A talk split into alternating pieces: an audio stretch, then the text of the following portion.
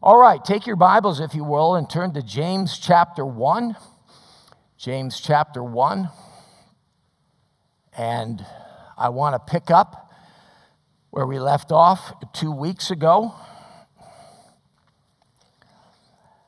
Pick up where we left off two weeks ago. And in James chapter 1, James chapter 1 and verse 12. James chapter 1 and verse 12. Blessed is the man that endureth temptation. For when he is tried, he shall receive the crown of life which the Lord hath promised to them that love him. I said it before, I'll say it again, and I don't think we can say it or recognize it too much. But verse 12 tells us that God understands what a temptation temptation is. And you see his appreciation for those who resist temptation. So if you ever wonder sometimes, what's the use? Why not just give in to the temptation? Here's a good reason because it'll put a big smile on God's face. And um, the Bible says there's a crown of life which the Lord hath promised to them that love him. And then verse 13 goes on to say, Let no man say when he is tempted, I am tempted of God. For God cannot be tempted with evil, neither tempteth he any man.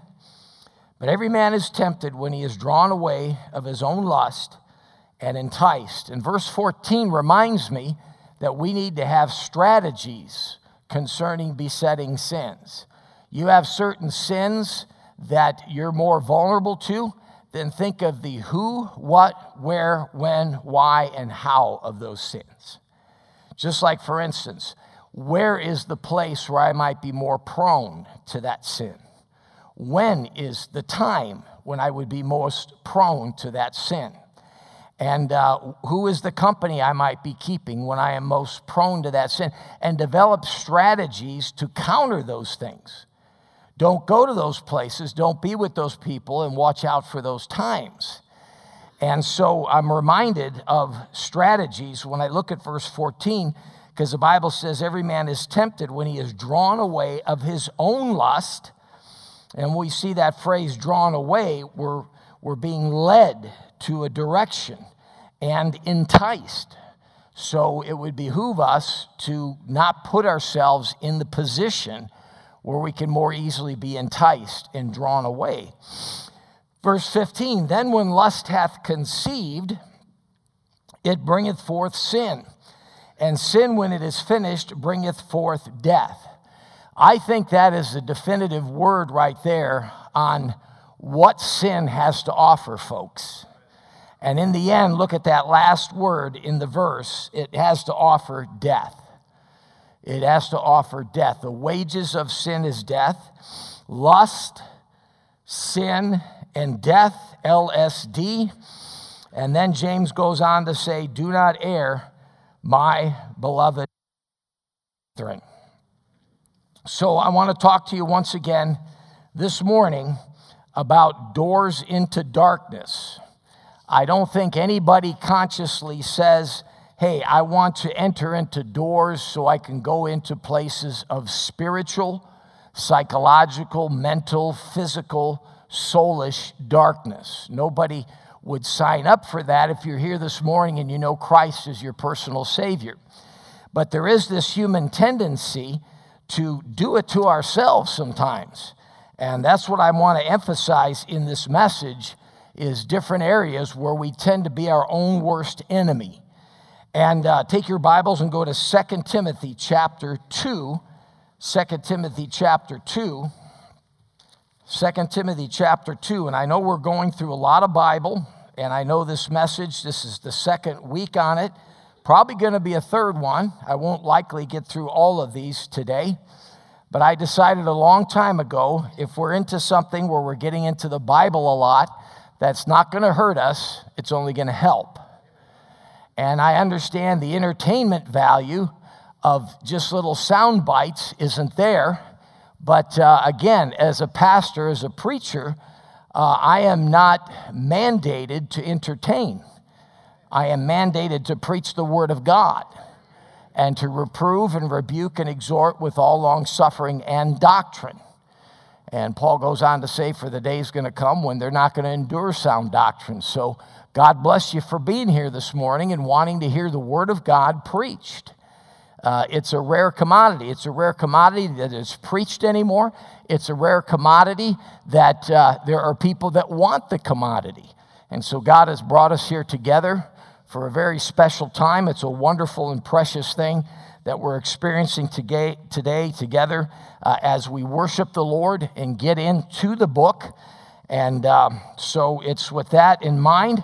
Let's go back to 2 Timothy chapter 2 and review something we already looked at, verse 24. 2 Timothy chapter 2 and verse 24.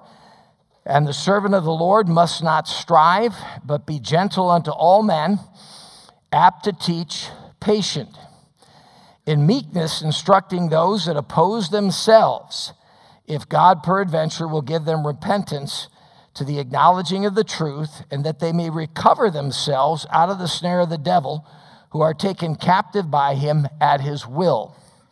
Besides that, this whole message is a sin killing message and you know, there's not enough preaching against sin these days. There's more preaching about getting friendly with sin than there is against it. And so I just think that's to our benefit as well. But I want you to look at something here. Uh, Paul is talking specifically about lost people. And, um, and notice that he says that they, uh, in, that they um, uh, oppose themselves, verse 25 and that they may recover themselves out of the snare of the devil, verse 26. Now, folks, uh, don't think that tendency in the old man to oppose ourselves goes away after you get saved. Uh, there's something in us that tends to be our own worst enemy about these things, and it was there before we got saved, and unfortunately, it remains there in the person of the old man, and it's something we have to fight against. Look at 1 Peter chapter 2. 1 Peter chapter 2. Notice this exhortation by Peter. And 1 Peter chapter 2. And 1 Peter chapter 2 and verse 11. Peter says this Dearly beloved, I beseech you as strangers and pilgrims, abstain from fleshly lusts which war against the soul. What's Peter saying here? He says, I, I exhort you, I uh, beseech you as strangers and pilgrims. We're in a dangerous place. Paul called this world this present evil world. And we are strangers to it, we are pilgrims in it. And there are fleshly lusts that we are being tempted with all the time. And the sad thing about these things, when we give into them, what happens is we open up warfare against our own soul. And we, in other words, we start opening these doors into darkness. And then we're walking around saying, I feel sick, when we're holding a bottle of poison in our hand. And uh, the thing we need to do is put the bottle down and don't go back to it, folks. It's really that simple. Um, you may want to play with sin, but keep this in mind if you're playing with sin, sin's not playing with you. And so, this is a tendency we have that we need to fight against, and we need to understand what it's all about. And I said to you last time, this is something I think we always need to keep in mind when temptation presents itself. Look to the end of sin. Look to the end result of sin, not, not the temptation, not the pleasure of it that's being presented to us at the moment. But look past that and realize that there is an end to these things, and they're not good. In fact, the Bible says of the strange woman in Proverbs that her end is bitter as wormwood. And so, uh, young men are warned about the strange woman in Proverbs to look past the enticement to the end, and the end is bitter as wormwood. Uh, many a man has given up career, family, uh, respect, his life, over a few moments of pleasure in a fling with adultery. And so we're warned to look to the end of things. Now, let me say this during the course of this message, if you find that you've opened some of these doors, apply God's reset button. Let's take our Bibles and go to 1 John, 1 John chapter 1. 1 John chapter 1. And some of you already know where I'm going with this, but let's turn there anyways. 1 John chapter 1, verse 9. And let's look at the verse. I know the verse by memory, frontwards, backwards, inside out, but I want to look at it myself. Remind myself in verse 9 if we confess our sins, now that's the big if, we need to confess them and not justify them anymore. Don't keep telling yourself it's okay. Don't keep telling yourself it's okay because you can control it. no, you can't. Don't tell yourself it's okay because it's not as bad as what brother so and so is doing. Don't say, don't tell yourself it's okay because brother so and so is doing the same thing and he's getting away with it. Don't tell yourself those things. Just confess your sins to the Lord. And, and folks, if God wanted us to forgive one another 70 times 7, then how many times do you think we can come to Him with something? Amen? he sets the bar for Himself a lot higher, believe it. And so uh, the Bible says, if we confess our sins, He is faithful and just. Think of that one. He is faithful and just. Faithful and just to do what? To, to, uh, to forgive us our sins. Okay, we think of God as faithful and just. We think of the surety of that promise of who He is. And He is faithful and just. It's, it's a sure promise that if we come to him with it, see, the devil will sit on your shoulder and say, Ah, you can't go to God with that. You've done that too many times. And you quit that sin a month ago, and here you are again. Just give it up. You know what God says? Don't listen to that voice. Don't listen to that voice of self condemnation. Don't listen to those satanic voices. Don't listen to the voices of others that would say there's no hope. God says there is hope Verse 9, uh, to forgive us our sins and, watch this one, to cleanse us from, look at that next little three letter word, all unrighteousness. And you might say, well, things could never be the same between me and God after I did that. God says otherwise, folks. This is God's reset button. So if you find yourself in any of these stories, if you find yourself having opened one of these doors into darkness, then get with the Lord, confess it to Him, and ask Him by His grace to help you close that door once again. And live in the light. Live in the light, not in the darkness, folks. That's what we want. That's who we are. We're children of light. And God doesn't want us to walk around feeling depressed, empty, hopeless, and even suicidal because of practicing sin that is fleshly lust that wars against the soul. He wants us to have victory and walk in the light and bear the fruit of the Spirit love, joy, peace, long suffering, gentleness, goodness, faith, meekness, and temperance. And folks, anybody in this room this morning, anybody looking in live stream, you're bearing those nine fruit you're going to be your best you, that's for sure. And uh, you're going you're going to enjoy life and enjoy what Jesus called the abundant life. But we need to keep in mind that in order to have a good garden, we need to hate weeds.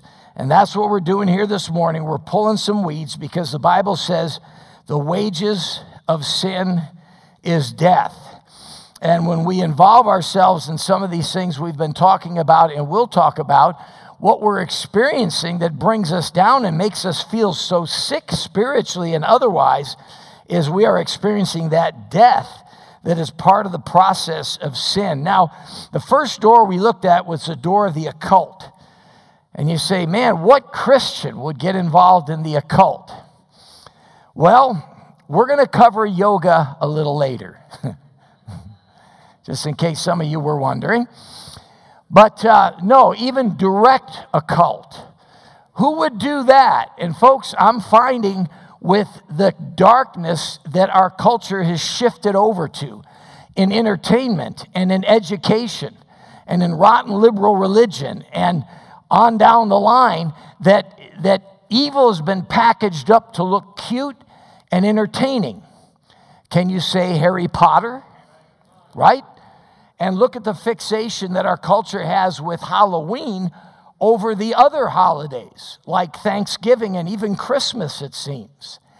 So we have a, a culture that's drifted toward the dark side. And so it, it, it's not unheard of to find Christians practicing things that belong within that category. And that is certainly a door into darkness. We talked about that. Uh, we talked about horror movies. We talked about horror movies and, and the. Uh, and, and the, the thrill that people get, the adrenaline rush, and then it, it morphs into other things and it gets out of control. And that's a door that'll bring you into darkness. We talked about drugs. We talked about drugs. And the same geniuses that said, hey, legalize alcohol and it'll get rid of the problems of alcohol are saying the same thing about drugs. But not just about marijuana.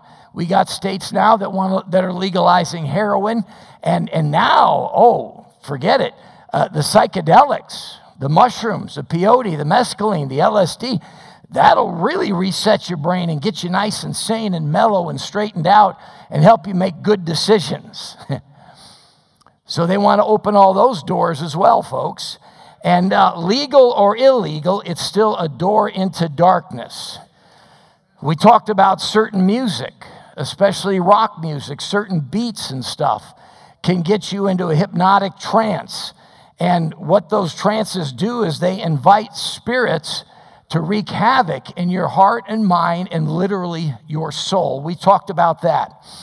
All right, I wanted to talk about another one this morning. If you'll take your Bibles and go to Isaiah chapter 5. And this is one that the Christian culture in our country is really getting chummy with and has really decided that the old timers were wrong and, you know, we got it right now. After all, who wants to be old school?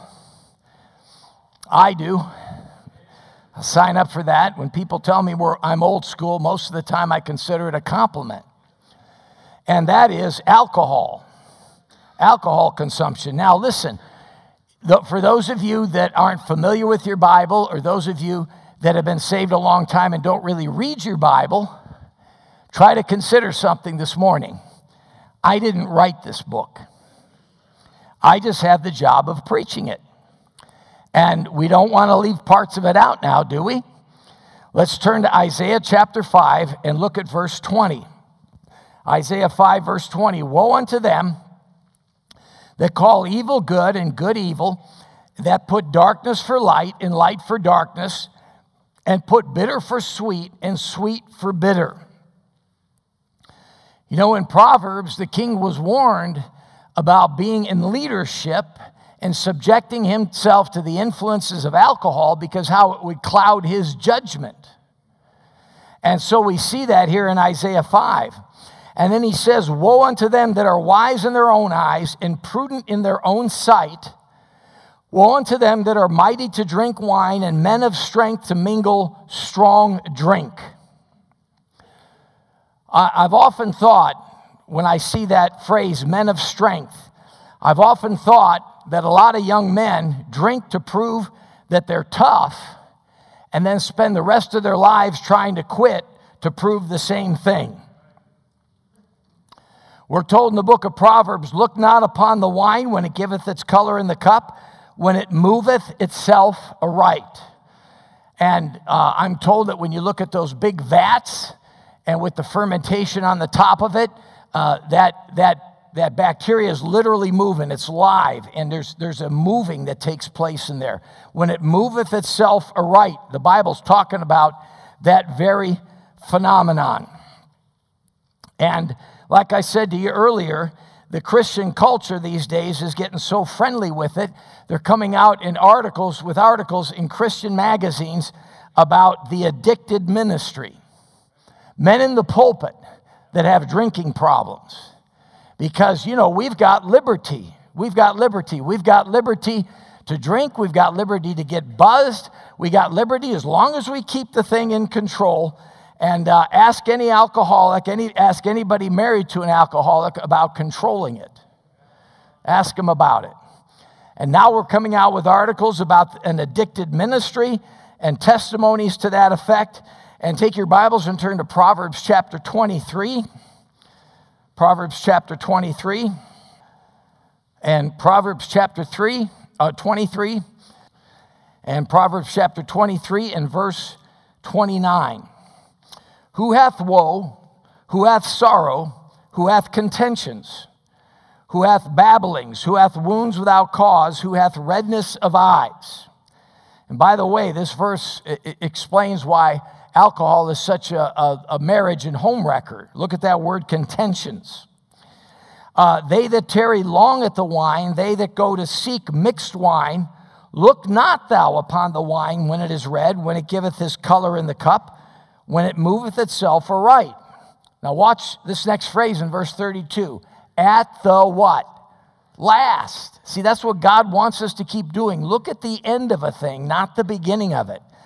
At the last it biteth like a serpent and stingeth like an adder. Thine eyes shall behold strange women, and thine heart shall utter perverse things. Yea, thou shalt be as he that lieth down in the midst of the sea, or as he that lieth upon the top of a mast. They have stricken me, shalt thou say, and I was not sick.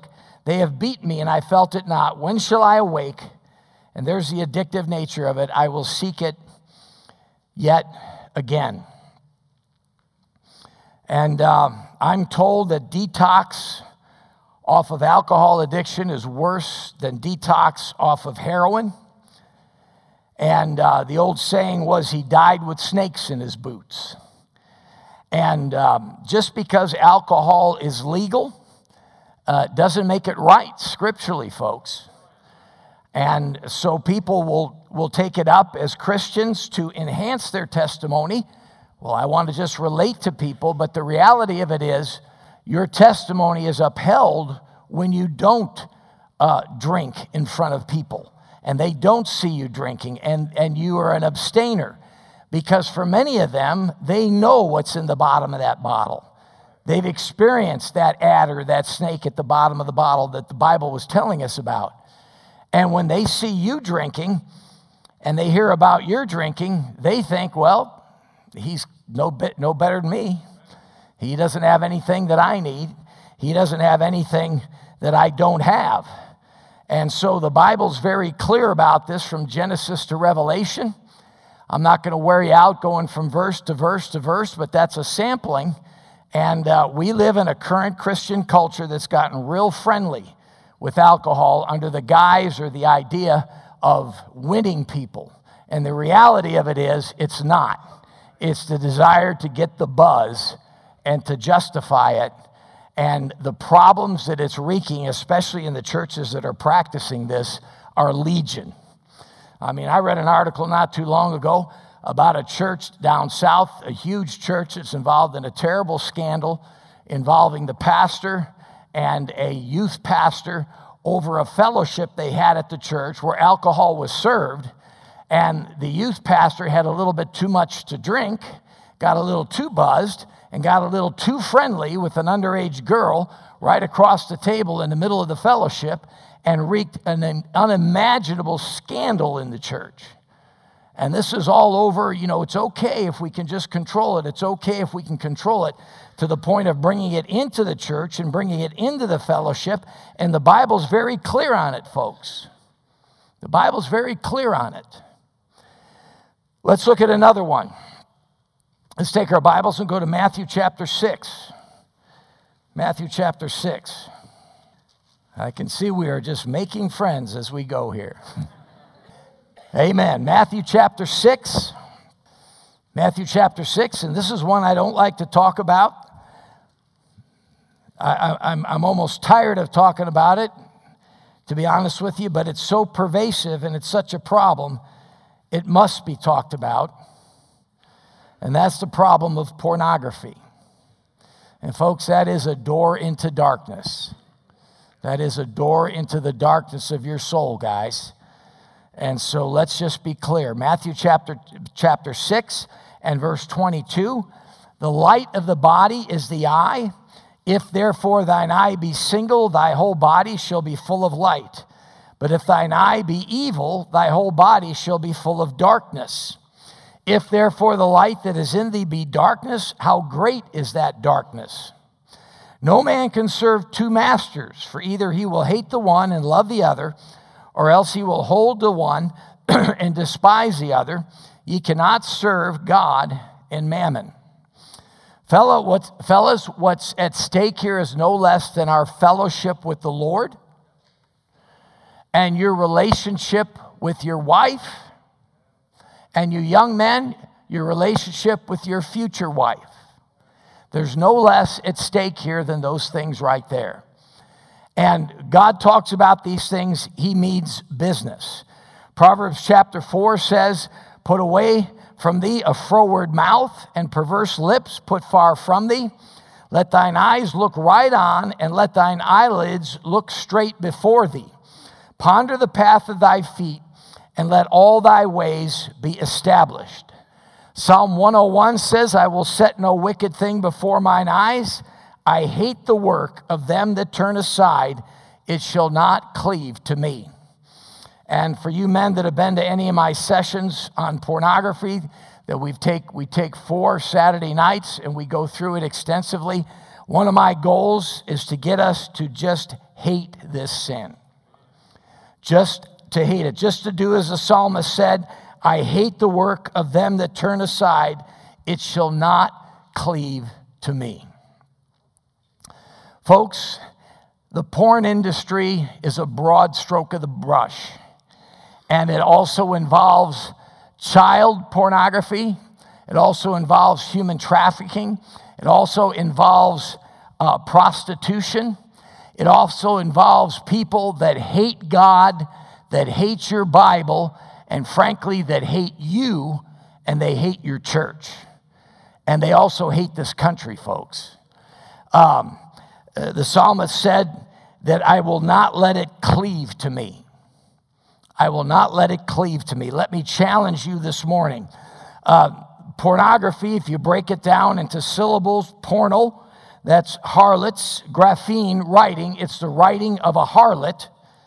And so we have to look at the end of the sin. Her end, the Bible says, is bitter as wormwood. Uh, turn to 1 Corinthians chapter 6. 1 Corinthians chapter 6. 1 Corinthians chapter 6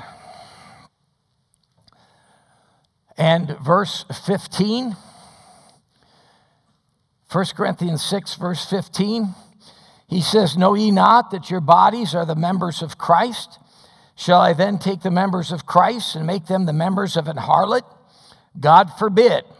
What? Know ye not that he which is joined to an harlot is one body? For two, saith he, shall be one flesh.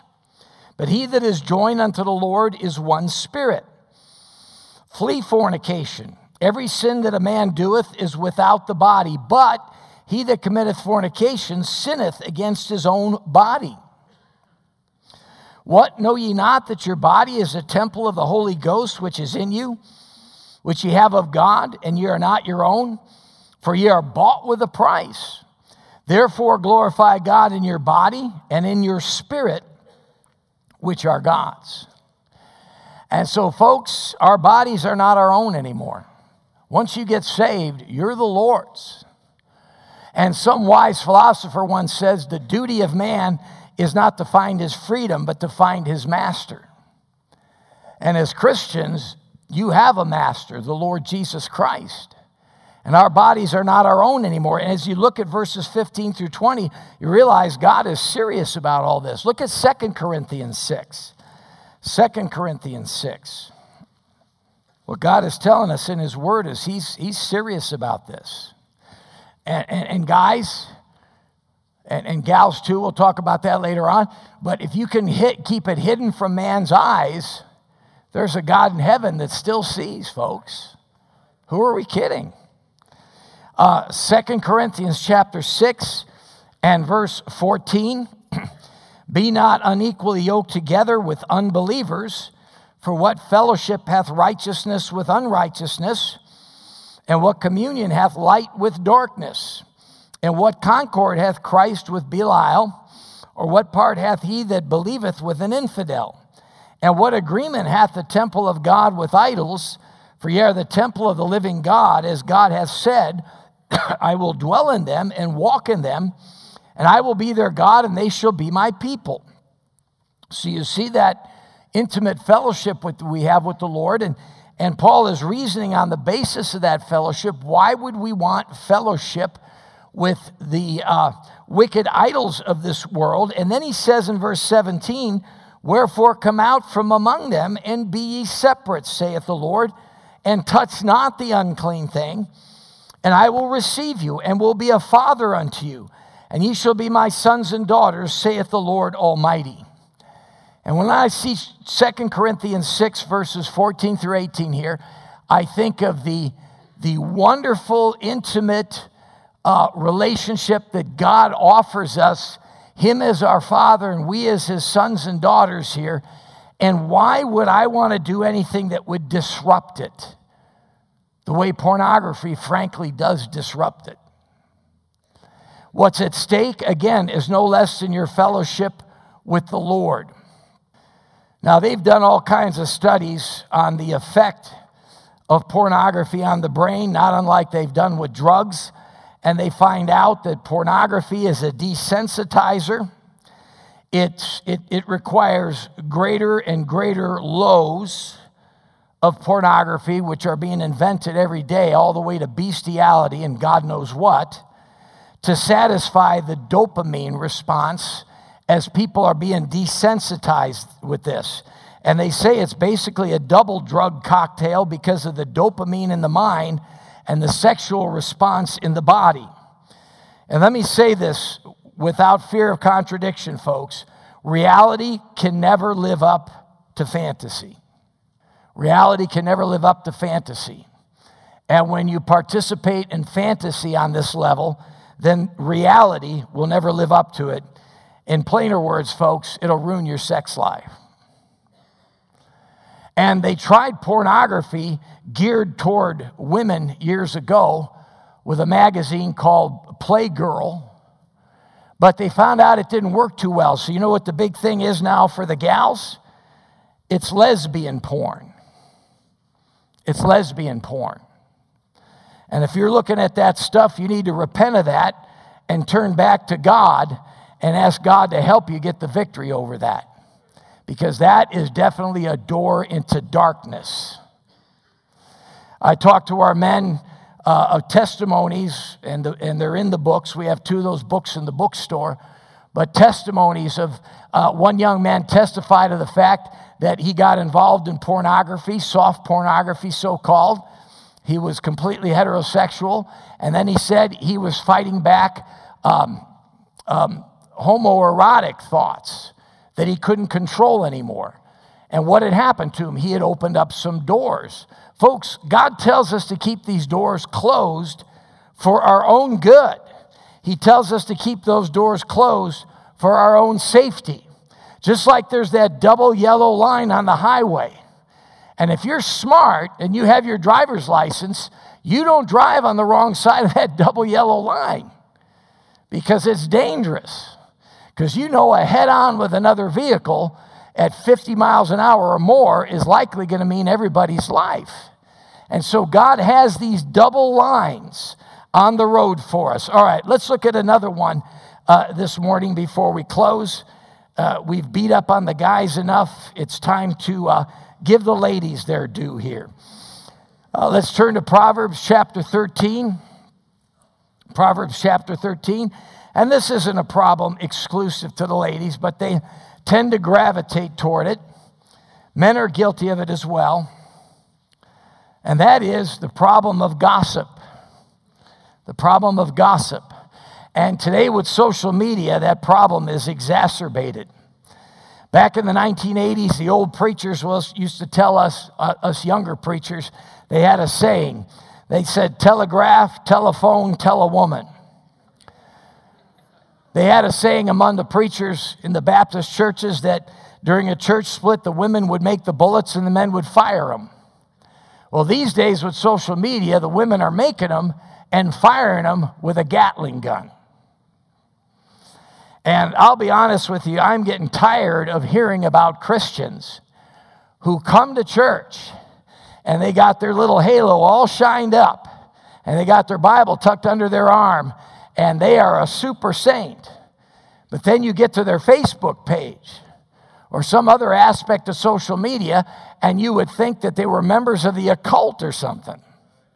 It's like uh, uh, two different identities here altogether. And the stuff that gets played out on social media, the, the arguments and the contention, and uh, folks, don't come to church here looking like a saint and then putting out stuff that only an unsaved person would put out on social media and expect us to believe your testimony. And uh, folks, I think the biggest thing is the contention. The contention. The Bible says in Proverbs 13, verse 20, He that walketh with wise men shall be wise, but a companion of fools shall be destroyed. I don't know a better place to find fools that you can make friends with than on social media. Now, look, I'm not sitting here saying, you know, get rid of all the computers and get rid of everything. Uh, preachers used to preach that about television years ago. It didn't work. Tech is a tool, and it can be used for good, and it can be used for bad. And just because you have a platform doesn't mean you should say everything you want to say or spill your guts all over the place for everybody to see them and hear them. That's not, that's not why that's there, folks. Use it as a tool for, if you want, just put the gospel out. Tell other people about the love of God and the blood of Jesus Christ shed on the cross and his burial and his resurrection. Tell them about the abundant life. Tell them about the fruit of the Spirit. And stay out of all the arguments. And quit worrying about your followers. The only followers you need are goodness and mercy, David said, shall follow me all the days of my life. And I will dwell in the house of the Lord forever. You develop all these emotional hang ups, and pretty soon, you know, if somebody uh, unfriends you or something, you know, it's the end of life as we know it. And there's all these psychological problems that people are developing over this stuff.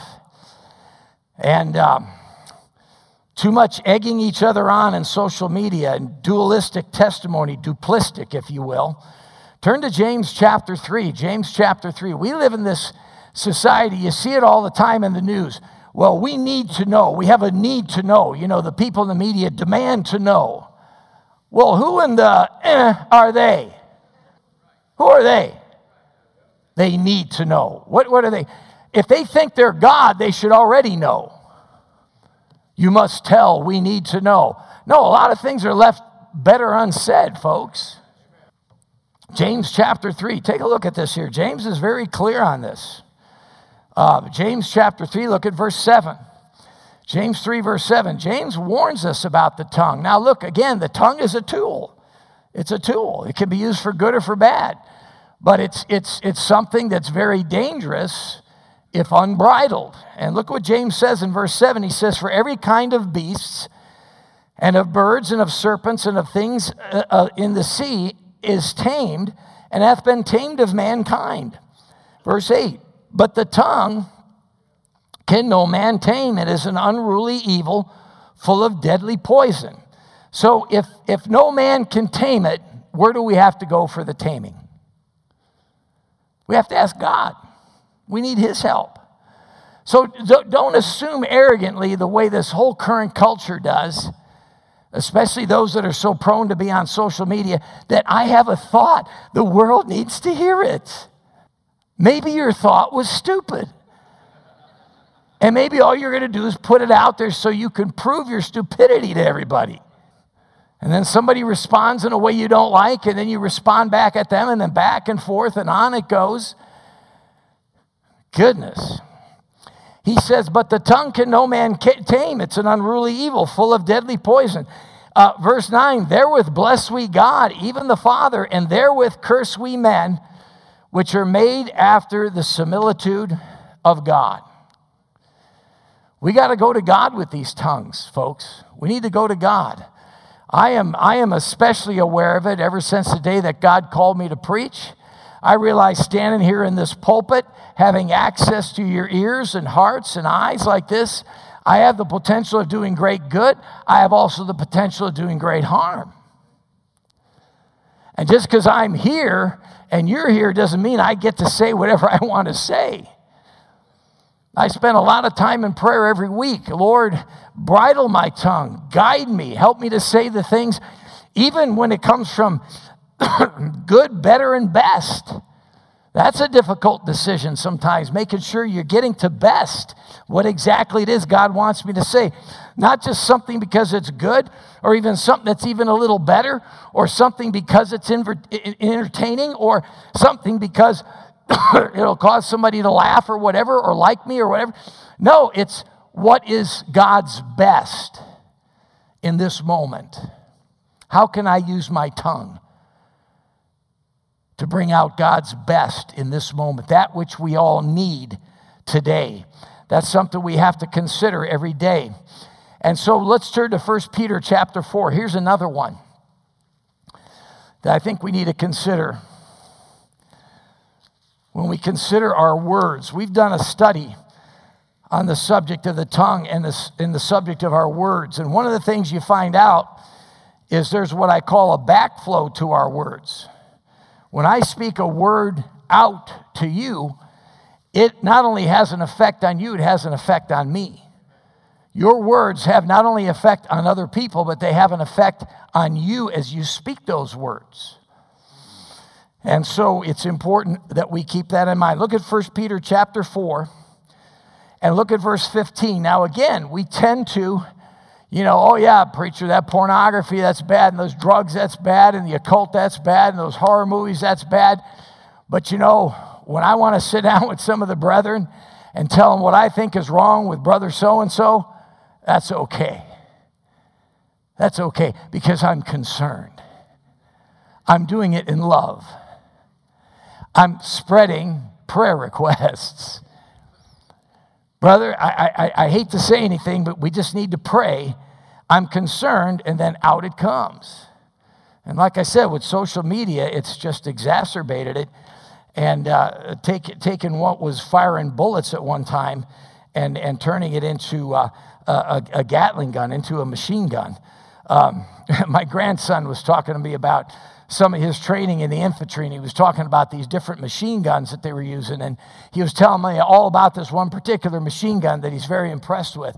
And he said, Grandpa, he said, we were out there the other day, and he said, we were laying down some pretty good hate with that machine gun. He said, we were laying down some serious hate. And I can see that as a soldier, can you? With a machine gun. You got an enemy, you're trying to kill him. That's, that's what you're doing. You're not laying down love. you know, you're not shooting at that guy because you're inviting him to a Christmas party. But, folks, I'm afraid we as Christians do the same thing with our words if we're not careful. If we're not careful. Uh, look at 1 Peter chapter 4. But let none of you, verse 15, let none of you suffer as a murderer. That's bad. Or as a thief. That's bad or as an evildoer. That's bad. Or as a, a busybody in other men's matters. And that's what most of this social media is, is busybodies in other men's matters. And that's why all the contention. But let's not just pick on social media. Let's look at our own words as we speak words. Now, notice God lumping being a busybody with being a murderer or a thief or an evil doing, evil doer. Notice that company. If we want to try to minimize the sins of the tongue, a Scottish proverb once said, Keep your tongue a prisoner and your body will go free. Better a slip of the foot than a slip of the tongue. Charles Haddon Spurgeon once said, Oh, that the Lord would both open and shut our lips, For we can do neither the one nor the other aright if left to ourselves. Two ears and one mouth, hear twice before you speak once. And then James chapter 1, verse 19 Wherefore, my beloved brethren, let every man be swift to hear, slow to speak, and slow to wrath. And so now we have all these new psychological problems as a result of the technology and the social media. We got FOMO, FOMOphobia, fear of missing out, phone separation, anxiety, afraid of being away from the phone. An uh, obstetric nurse in Australia commented that after giving birth, young mothers and fathers these days are distracted by phones Facebook pictures, and social media rather than spending that precious time bonding with their newborn baby.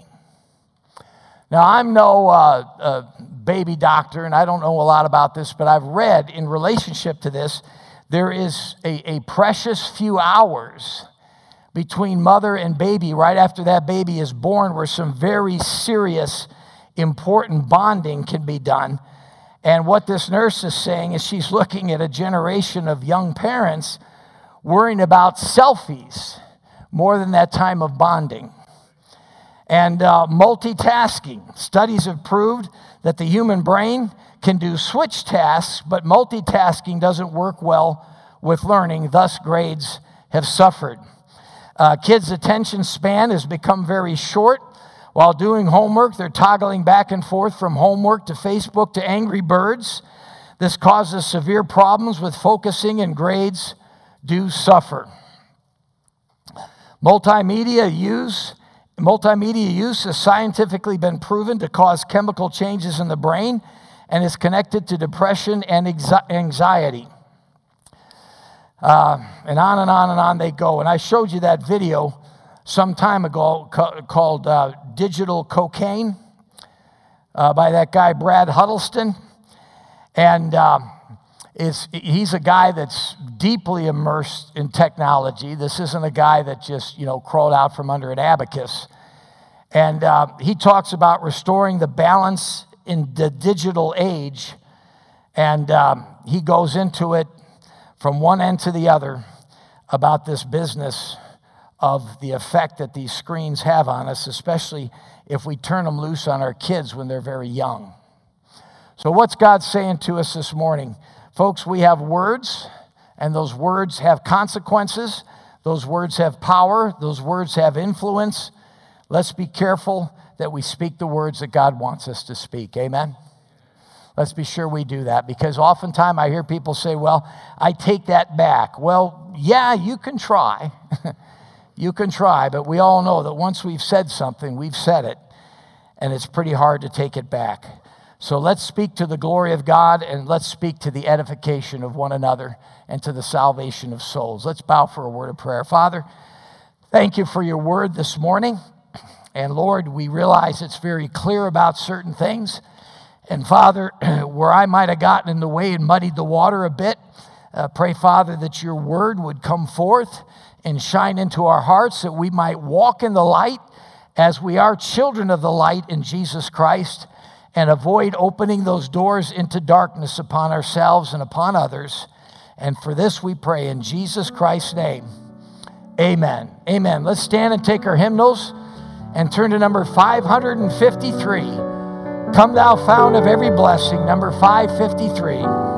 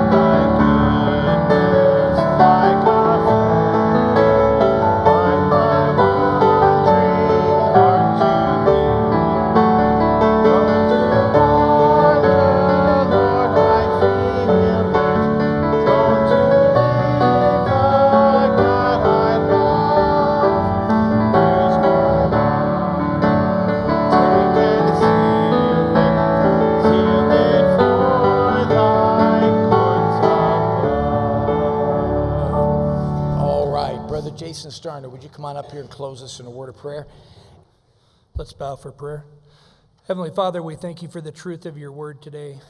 Father, all of us can find ourselves, if we're not careful, into some of these doors of darkness. Father, we pray that we would just always have our guard up, be protected, look out what the devil's trying to throw out in front of us in order to get ourselves caught into. Father, for those that are caught in some of these uh, situations, Father, that as was given today, is that uh, repent of it, move on. Father, forsake it. Father, we thank you that you're such a gracious God. Father, we thank you for all that's been done and said. Father, we just pray we put application to what was given today. We sure thank you and love you for all you do. I pray these things in Christ's blessed name. Amen.